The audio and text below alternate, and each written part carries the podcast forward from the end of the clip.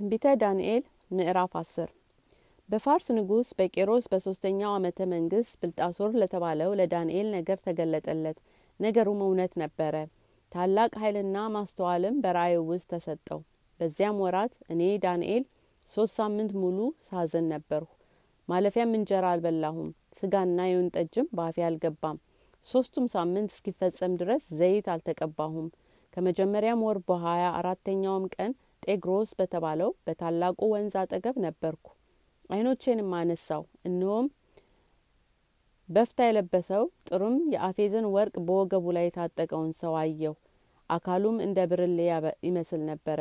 ፊቱም እንደ መብረቅ አምሳያ ነበረ። ዓይኖቹም እንደሚንበለበል ፋና፣ ክንዶቹም እግሮቹም እንደ ጋለ ናስ፣ የቃሉንም ድምፅ እንደ ብዙ ሕዝብ ድምፅ ነበረ። እኔም ዳንኤል ብቻዬን ራእይን አየሁ። ከእኔ ጋር የነበሩ ሰዎች ግን ራእዩን አላዩትም። ነገር ግን ታላቅ ድንጋጤ ወደቀባቸው፣ ከፍርሃትም የተነሳ ሸሹ። እኔም ብቻዬን ቀረው። ይህንንም ታላቅ ራእይ አየሁ፣ ኃይልም አልቀረልኝም። ክብሬም ወደ ውርደት ተለወጠብኝ፣ ኃይሌንም አጣሁ። የቃሌንም ድምፅ ሰማሁ። የቃሉም ድምፅ በሰማው ጊዜ ደንግጬ በምድር ላይ በግንባሬ ተደፋው። እንሆም እጅ ዳሰሰችኝ፣ እጄንም ይዞ በጉልበቴ አቆመኝ። እርሱም እጅግ የተወደድክ ሰው ዳንኤል ሆይ እኔ ዛሬ ወደ አንተ ተልክ ያለሁና የምነግርህን ቃል አስተውል፣ ቀጥ ብለህም ቁም አለኝ። ይህንንም ቃል ባለኝ ጊዜ እየተንቀጠቀጥኩ ቆምኩኝ። እርሱም እንዲህ አለኝ፣ ዳንኤል ሆይ አትፍራ። ልብህ ያስተውል ዘንድ ሰውነትህም በአምላክ ፊት ይዋረድ ዘንድ ካደረክበት ከመጀመሪያው ቀን ጀምሮ ቃልህ ተሰምቷል። እኔም ስለ ቃልህ መጥቻለሁ። የፋርስ መንግስት አለቃ ግን ሀያ አንድ ቀን በፊት ቆሞ ነበረ። እነሆም ከዋነኞቹ አለቆች አንዱ ሚካኤል ሊረዳኝ መጣ። እኔም ከፋርስ ንጉስ ጋር በዚያ ተውሁት።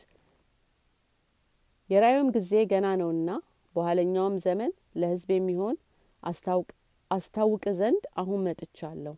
ይህንንም ቃል በተናገረኝ ጊዜ ፊቴን ወደ ምድር ደፋው፣ ዲዳም ሆንኩ። እነሆም የሰው ልጅ የሚመስል ከንፈሬ እንደባበሰኝ። የዛን ጊዜም አፌን ከፍቼ ተናገርኩ።